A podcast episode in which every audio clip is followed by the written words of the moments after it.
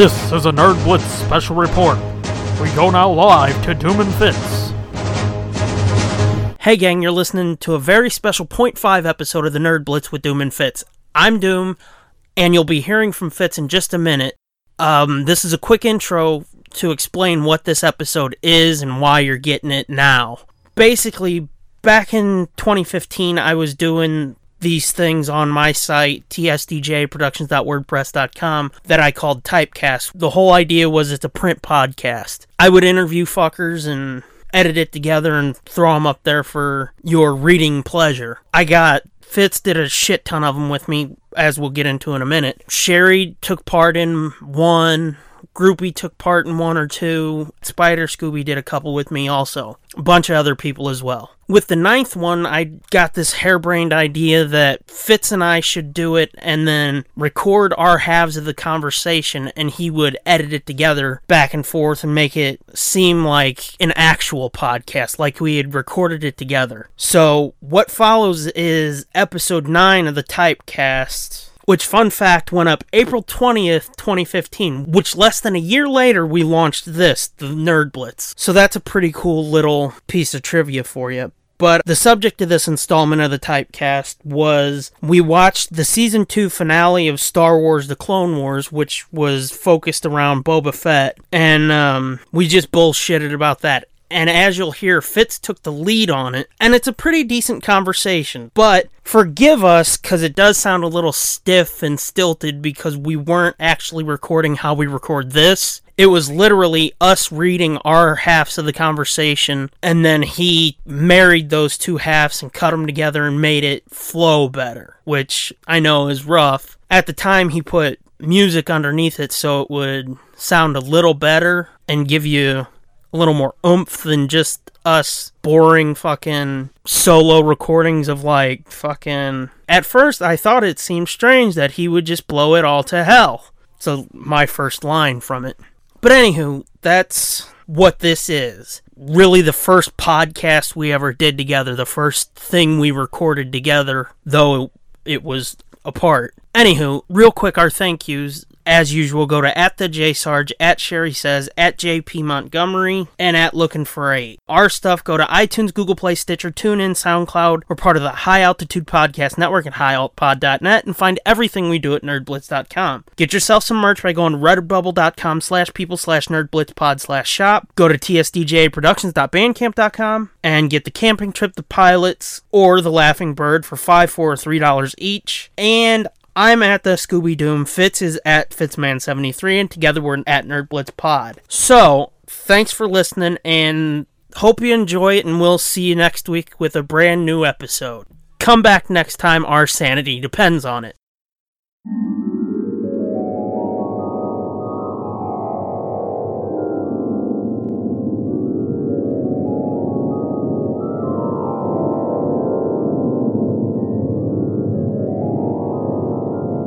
So today we're going to be discussing the season 2 finale of Star Wars The Clone Wars, which hard to believe aired 5 years ago now, way back in April 2010.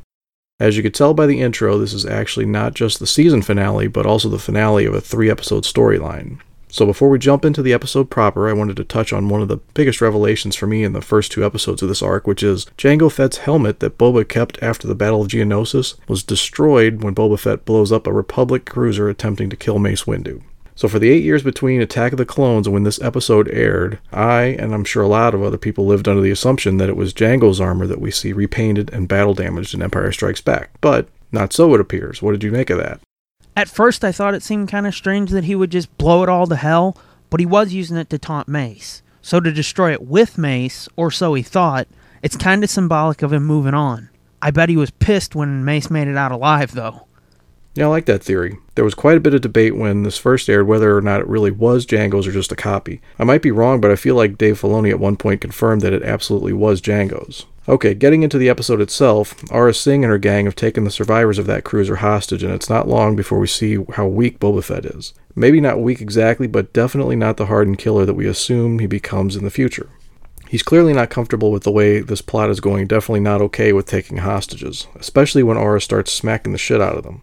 He's very much a scared 10 year old boy in this episode who's really lost control of the situation. What'd you think about this little twist to the character? It would have been so easy to indulge in fan service and make him this bad seed kid from the very beginning, but I think they did a really nice job of showing that squeamishness and making him a sympathetic character instead of just a bad guy. And the last thing you said completely nailed it. They had to make him a sympathetic character. Let him be the hardcore, icy vein, stone cold badass later. It's far less interesting to have little bouncing baby Boba blast the fool's brains all over the sky. This way, it makes you wonder what happened. How did he go from this hurt kid that just wanted to get back at one guy to the dude that, based on the theory you showed me a while back on Twitter, murdered a shitload of Jawas, burnt down Luke's home, and crisped up his family? I guess one could make the argument that he followed in Jango's footsteps in a sad attempt to be closer or more like him, but we don't know. It could be anything. So, yeah, they could have taken the easy way out and made him the Boba we know from the original trilogy, but instead they took the much more interesting path and set up a multitude of future episodes. I also found it really interesting how he reacts to the clone officers that they have as hostages. Did you notice how disgusted he was with them, and how quick he was to say he was nothing like them? I didn't pick up on it the first time I watched it, but he genuinely hates the clones who are basically his brothers. It's easy to forget because he's only part of the Star Wars saga for a very brief moment that all these clones are Jango Fett. They are Boba Fett. And for a kid who saw his father, the only person he had in the world, killed in front of him, can you imagine what it must be like for him to see thousands upon thousands of his dead father's face everywhere he turns? That's gotta fuck with your head, especially when all these guys are taking orders from the man who, in Boba's eyes, murdered their collective father. That was the one thing I was to bring up. It was pure, unadulterated disgust. I found that fucking fascinating, and I have no clue why. It's gotta be the worst kind of mind fuck ever imagined. His dad is basically a slave to his own murderer. I mean, talk about pissing on the dude's grave. There's no better example of that. But I think Boba can and does distance himself from them because of the way the long necks screwed with the DNA. Keep in mind, while Boba is 10 to 15 years old in that episode, those clones are half of that. He may see that as a way to justify that these creatures, and based on how he reacts to them, that's how he looks at them, are not him, are not his father, are not even human. I think you're totally right. He views the clones as creatures, not humans at all. I think that's probably the only way he can deal with that mindfuck. He's definitely a troubled kid, and he's not exactly surrounded by a healthy support system to help him work through his issues. You've basically got Aurra Sing, the mommy dearest psychopath mother figure, Castas, the grizzled old Nikto, ready to turn on them at the first sign of trouble, and Bossk, a six foot five lizard who does a disturbing tongue slither like Hannibal Lecter when he talks. Quite the nuclear family. But before we get too far into the bounty hunters, we just talked about how sympathetic they made Boba in this arc. Could they have made Mace Windu any less sympathetic? The guy is a completely aloof douchebag. Anakin even confronts him about not actually going after this kid aggressively and bringing him to justice, and until they start executing hostages, Mace is kind of like, meh, not my problem. But dude, it's completely your problem. It couldn't be more your problem. He was never my favorite character, but episodes like this really drive home how truly unlikable he can be. Totally. And on top of it all, the poor kid has to deal with the shadow of Jango even when he's not around the clones. Everybody's always telling him how great and honorable Jango was. The kid has his crushing weight on his shoulders that, as far as he knows, he's never going to live up to. It's funny, for the longest time, I actually thought I liked Mace. I'd considered him one of my favorite Star Wars characters, but I recently read the Shatterpoint novel and came to the realization that that was bullshit. I just like Sam Jackson. Mace is a complete dick in almost everything except the movies, but even there he has moments of being a huge cockknocker. Speaking of Mace, in that early scene where he and Anakin are in the med center and in a few places later on, did you notice the lighting? It's real moody, mysterious, and noir feeling. Yeah, they make really good use of lighting all the way through the series, and it keeps getting better every year. They're able to create some really cool atmospheric shots for just a cartoon. And there is a certain detective feel in the lighting that, even when they aren't hunting for a clue or a suspect, gives you this feeling that some shit is coming down the road. And I think you're right. It's the Sam Jackson pimp factor that makes them at all likable in the films. And not saying T.C. Carson does a bad job voicing him in this show. In fact, I'm probably more saying he does a great job because what we see in the Clone Wars is really what Mace is intended to be cold, aloof, very much don't bother me with all this nonsense. He is the absolute anti Anakin.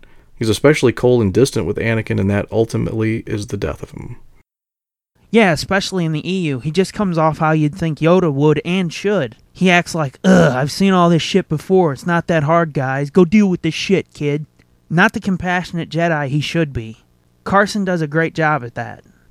So back to the bounty hunters. They finally send Mace a message that if he doesn't come to face them, they're going to start killing hostages. Were you surprised that when Aurra orders Boba to execute one of the officers, he couldn't do it? I actually found myself in that moment where he's trying to make himself pull the trigger, saying to myself, Don't do it, kid. Again, they make him sympathetic. He's horrified when Aurra just callously puts a bolt through the guy's head. You get to see that he's realizing there's no honor in this revenge. It's not the way his father would have handled it. This is cowardly and he doesn't like it. I feel like he'd have no problem killing Mace. Yes, people have died because they were in his way, i.e., the crew that died on that cruiser when they blew it up, but using hostages and just executing defenseless prisoners is not cool.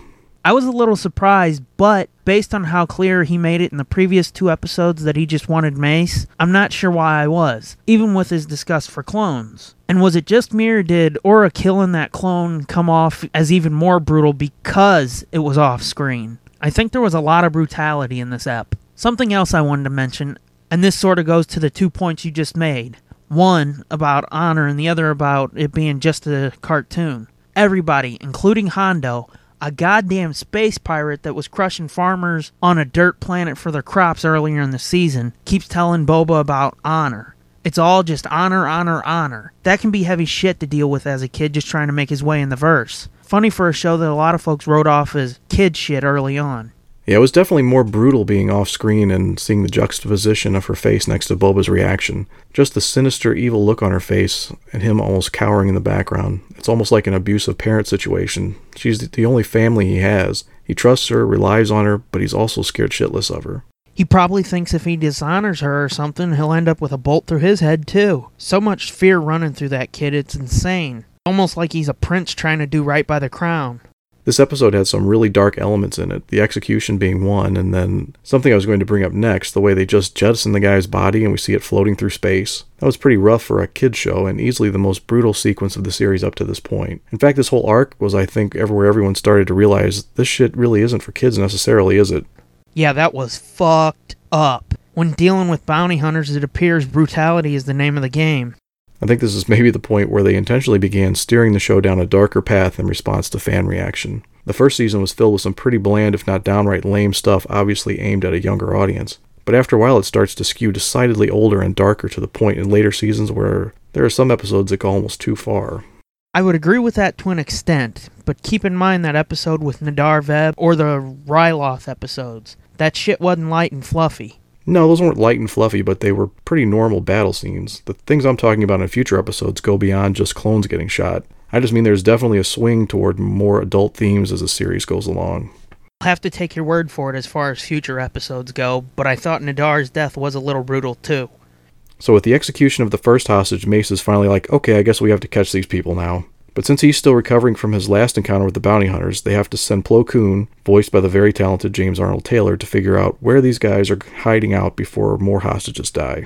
Obviously, when you're on Coruscant and you want to find scum and villainy, where do you go? The underworld, the deepest levels of Coruscant. We've always heard about how Coruscant literal is literally layers and layers of cities on top of each other, and I think we might have seen a little bit of that earlier in this season in the Lightsaber Lost episode, but this is the first time we get to see the lowest depth of the planet. What did you think of Plo and Ahsoka's trip to the lower depths, and how in the hell does anyone navigate that city slash planet? It's a commuter's nightmare.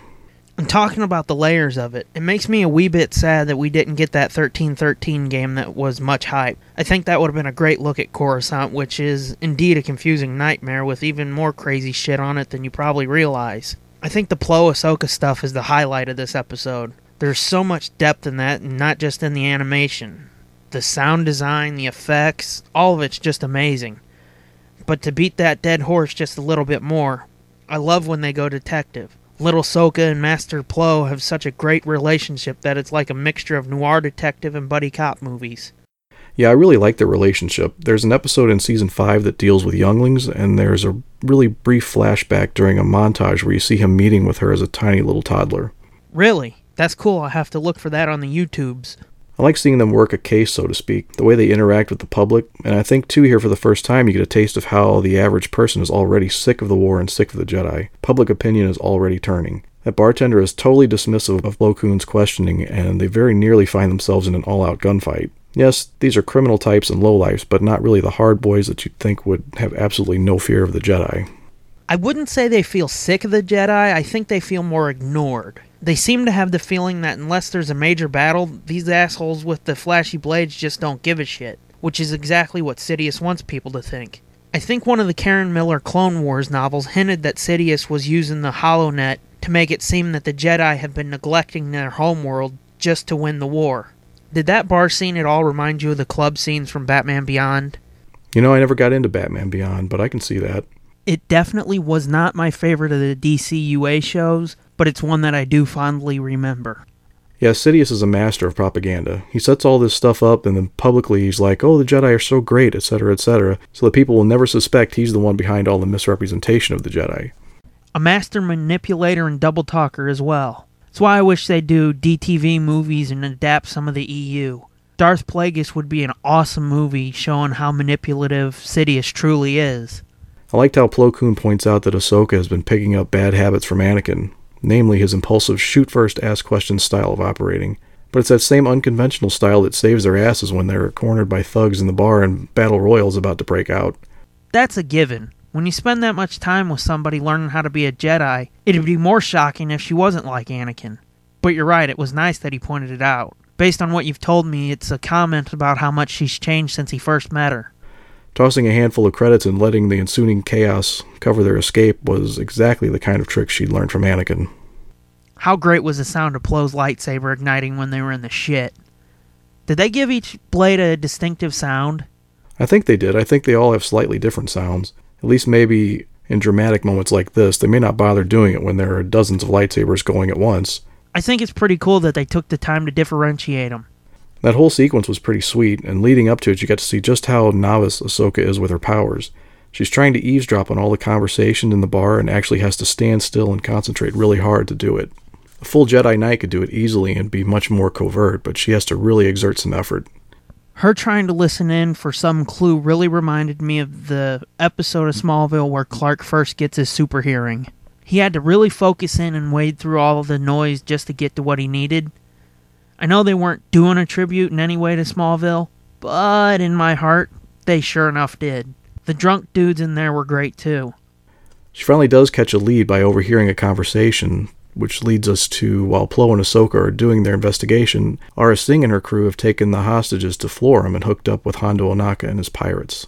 Two things. Number one, first thing you see when they get to Florrum is a group of Weequay pirates having a cockfight with a salacious crumb creature. It was pretty awesome. That was fucking brilliant. A subtle sign that these aren't good people. And two, Hondo and Aurra Sing used to be a couple. How shocked were you by that? That old Hondo used to break some off in that Space Witch. That was another one of those things that was shocking, and then I immediately wondered why. These two are both low life scumbag assholes. Of course, he'd be knocking the bottom out of her pasty gash. I thought it was cool to tie Hondo in with Jango. It's cool to imagine a time and place where they were colleagues, even maybe pulling jobs together. I chuckled a little when he asked if Boba was his kid. Even Hondo knows she's trouble and barely tolerates her in his HQ. Yeah, it gives it a bit of history, which, and I know this episode came before the EU purge, but with that having happened, the saga desperately needs that sort of depth. We get another example of how unstable she is not long after they arrive when Castas decides he's done with this caper and this crew. He's supposed to stay behind on Florrum, but Aurra Sing overhears him on the vidphone spilling his guts to an associate, and so in the middle of a crowded cantina puts a laser through his chest from across the room like it's no big deal. Hondo was created specifically for the Clone Wars, right? And her killing Castas is yet another instance of true brutality. Damn, she is one heartless bitch. Hondo's reaction right after was perfect, too. She is a true psycho killer. She does not give a fuck. Psycho Killer. Talking Heads reference? It wasn't an intentional Talking Heads reference, but you get points for calling it out. I've played it far too many times on Rock Band. It's a great song. That song is in Rock Band? Strange choice. There's a lot of strange choices in those games. A lot of shit I'd never consider rock, but whatevs. What makes it creepier is the way she's smiling or sneering each time she's wasted someone in this episode. She is absolutely getting off on killing. And it makes me wonder how long it'll be before he tells her, fuck this, I don't care if you knew my dad, get the fuck away from me. Because he clearly can't take much more. Hard to think she was once a Padawan, ain't it? Padawan? Is that the EU creeping in? It is. Go check her Wikipedia. Oh, real quick, back to Snips. When she and Plo landed in the depths of Coruscant, did you hear the little automated woman say, Move along, move along, over the loudspeaker? That made me laugh. That move along didn't even register. I heard it, but I didn't even think anything of it until you said that. Fun fact that ticket taker droid was voiced by Jaime King, who does the voice for Aurra Sing. Bonus fun fact she is the wife of Kyle Newman, the director of Fanboys. I knew it was Jaime King, but I didn't know that she was hitched to Newman. Fanboys was good shit. I remember following the rocky development slash release of that, but that's a story for another time. And here again, you see Boba totally taken back by her. This time she blows away a member of their own crew. You've got to believe that by this point he's wondering what kind of future he has if this crazy bitch is in charge much longer. Hondo is 100% created for Clone Wars and voiced by Jim Cummings, the same dude that does Tigger and Winnie the Pooh. In case you can't tell, I'm obsessed with who does the voice acting in cartoons. I thought he was a Clone Wars original. Folks seem to dig him, huh? I knew that was Cummings as well. If you listen real close, you can hear the connection between Hondo and Tigger. Nobody likes watching cartoons with me, not only because I spend the whole time guessing who's voicing who, but because I have to watch the actor credits and see if I was right. You're amongst friends here, son. I wasn't sold on him, on him at first, but after this arc and things that happen later in the series, he's become one of my favorite characters. As the series goes along, you'll see that his loyalties and morals shift based on the situations, but you get the impression that at the heart of it, he's not that bad of a guy. He's much more like Lando or Han than he would appear on the surface. You kind of see that with how he handles Boba Fett. He will make several more appearances before the series wraps up, and I was very happy that, spoilers, he does survive the series, so we may see him pop up in the future. It'd be great if he was still operating during the time of Rebels. You can see his shifting morals just in the first two seasons. He lets Anakin and Obi Wan go in season one, and they part on relatively decent terms. Season 2, when Hondo's shaking down the farmers, he shows respect, but he is ready to kill Anakin, Obi Wan, and Ahsoka to get what he wants. In this episode, as he walks Plo and Ahsoka into the trap, he makes sure to warn them because he doesn't want to fuck them over and get caught up in someone else's bullshit, even somebody he did and continues to care about. That's very much like Han's art throughout A New Hope. Right, I like how he welcomed the Jedi and was like, hey, just so you know, you're about to get fucked by some bounty hunters. They already knew that, obviously, and even says, well, just so you remember, I warned you. Even somebody like Hondo doesn't want to make an enemy of the Jedi. Exactly, because while there is some honor amongst thieves, he knows if the Council unloaded their might on him and his crew, his crew would tuck tail and feed him to the wolves just to protect their own asses. So Plo and Ahsoka arrive to try and get them to release their hostages and come quietly. We all know that's not going to happen, and she even has Bossk holding the hostages at a remote location waiting for her signal to off them. Speaking of Bossk, before we get into the final fight, I want to talk about him for just a minute. This arc is the first time we see him in Clone Wars, and the first time ever that we hear him speak. I remember the lead up to his appearance and being really excited to see him, but wasn't expecting to actually hear his voice. I was shocked to hear him talk, and it was cool to see how they animated his face and mouth, since the only thing we'd seen up to this point was the motionless rubber mask in Empire. What'd you think? I'm not sure when I first saw this episode if I even realized who he was or how cool it was that they used him. Keep in mind, this was still early in my Star Wars fandom. But now, fuck, that's cool. It was totally unnecessary to put him in, but the fact that they did shows just how much George and Co. grew to care. Yeah, Bossk being in this group with Boba Fett is where it first clicked for me that, oh shit, those aren't individual bounty hunters we see in Empire, that's Boba Fett's crew. I always assumed they were just solo contractors working for their own game, but they make it clear, and even more so in a later episode, that those dudes all work in the same gang and Boba's in charge. That's what I wanted to ask you about because you've mentioned that to me before. In later episodes, do they specifically say those fuckers were on the crew busting skulls and on Boba's command? They never come right out and say that those guys in Empire are all Boba's crew, but you do get to see more instances of these guys all working together as a team, almost like Ocean's Eleven or something. And at some point, yes, I think in this series it's clear that Boba is in charge, or at least you can see his balls getting bigger, and you can see how at some point he's going to take control.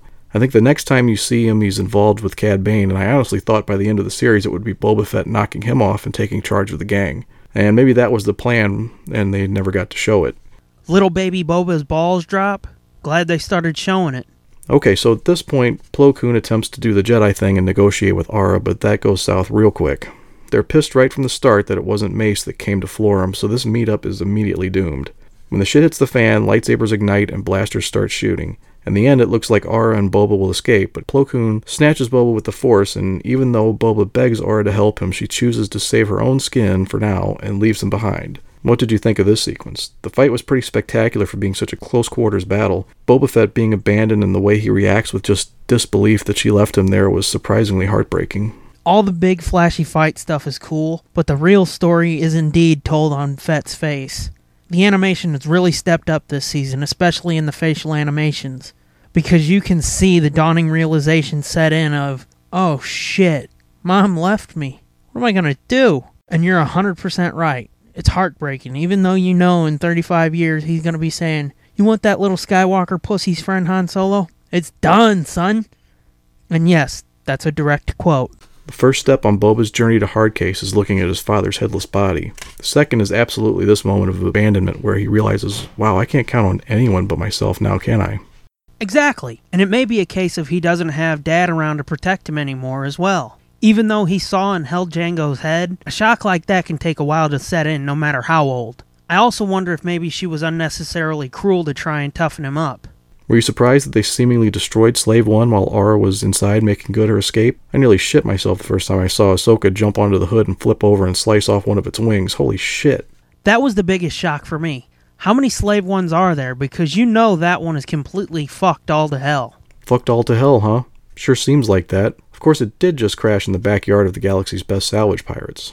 I'm guessing by your response that they saved that one, but I would argue that as hard as it hit, they may be able to save some of it, but they'd need to find a new, and by new I mean salvage, ship to take a lot of parts from. I know that it all sort of breaks down into the old riddle of if you darn a sock until all the original sock is gone, is it still the same sock or a new sock? But I feel it needs to be pointed out that that ship hit really fucking hard, man. There's two questions I had after this episode. By the end of season 5, one of them is answered. What were those questions? My two questions were what happens to Slave 1 and is Aurra Sing dead? You only get the answer to the first one. Not the details necessarily, but it does make a pretty awesome and unexpected reappearance in season 5. Okay, Mondo mega spoilers here. I've read that Hondo rescued her and salvaged Slave 1. She was in a bad way, but she survived. So she may pop up again in a novel or comic. You got it, it's revealed to be Hondo's in season 5. Let's just say some shit goes down and he has to make a quick getaway, and surprise, he uses Slave 1. It was pretty awesome. Everyone assumed that's what happened to it, but I was absolutely giddy when it appeared. Still unanswered is how Boba Fett gets it back, but I'm sure we'll find out at some point. Rebels presents the perfect opportunity to show that. It's been more than enough time for Boba to become an accomplished pilot and take back what's his. But talk about balls. Took some mad balls for Ahsoka to jump up on the view screen and start stabbing into the flight deck. For sure, she didn't even hesitate to jump on that ship. I thought the staging was great with her stabbing through the canopy and Aurra firing blaster bolts back at her through the glass. One might think that's a bit more of Anakin's training shining through. And again, it took Hondo to talk Boba into giving up the location of the hostages. I like that he stepped up again and invoked Jango's name to get him to do the right thing. Put in a moral quandary to save the hostages, does he want to hurt or help the colleagues of the man who killed his dad? Again, heavy, heavy shit for a kid that's like 10 or 12 at this point. So finally, Bossk and Boba are captured and brought to justice back on Coruscant, and Boba gets to confront Mace Windu kinda at last. What did you think of that exchange? I felt like this was the second time in one episode I wanted to punch Mace Windu in his stupid face. Also, I felt like his response was basically like the writers couldn't think of something better, so they were like, meh, just go with this. For such a great arc and strong episode, it really ended with a thud. Yeah, Mace totally needs a swift kick in the head. Dude just basically says, Life sucks and you die, you little prick, deal with it. Which, sadly, based on what we said earlier, kind of fits Mace. Yeah, there were several places over the years where this show felt rushed or out of time. Other times it felt like they ran out of time because they spent too much time dicking around with unimportant shit instead of getting to the point. Time constraints are a creative killer on TV. They could have done an extended version for the DVD like they did with quite a few season 1 episodes, but I guess they just felt this was good enough. Pacing was always an issue with this series, but it was a learning process, and now with Rebels, it seems like Filoni and crew have taken those lessons and applied them well because so far every episode has felt satisfying. I've seen the Yoda arc from season 6 on YouTube, and it seemed pretty tight.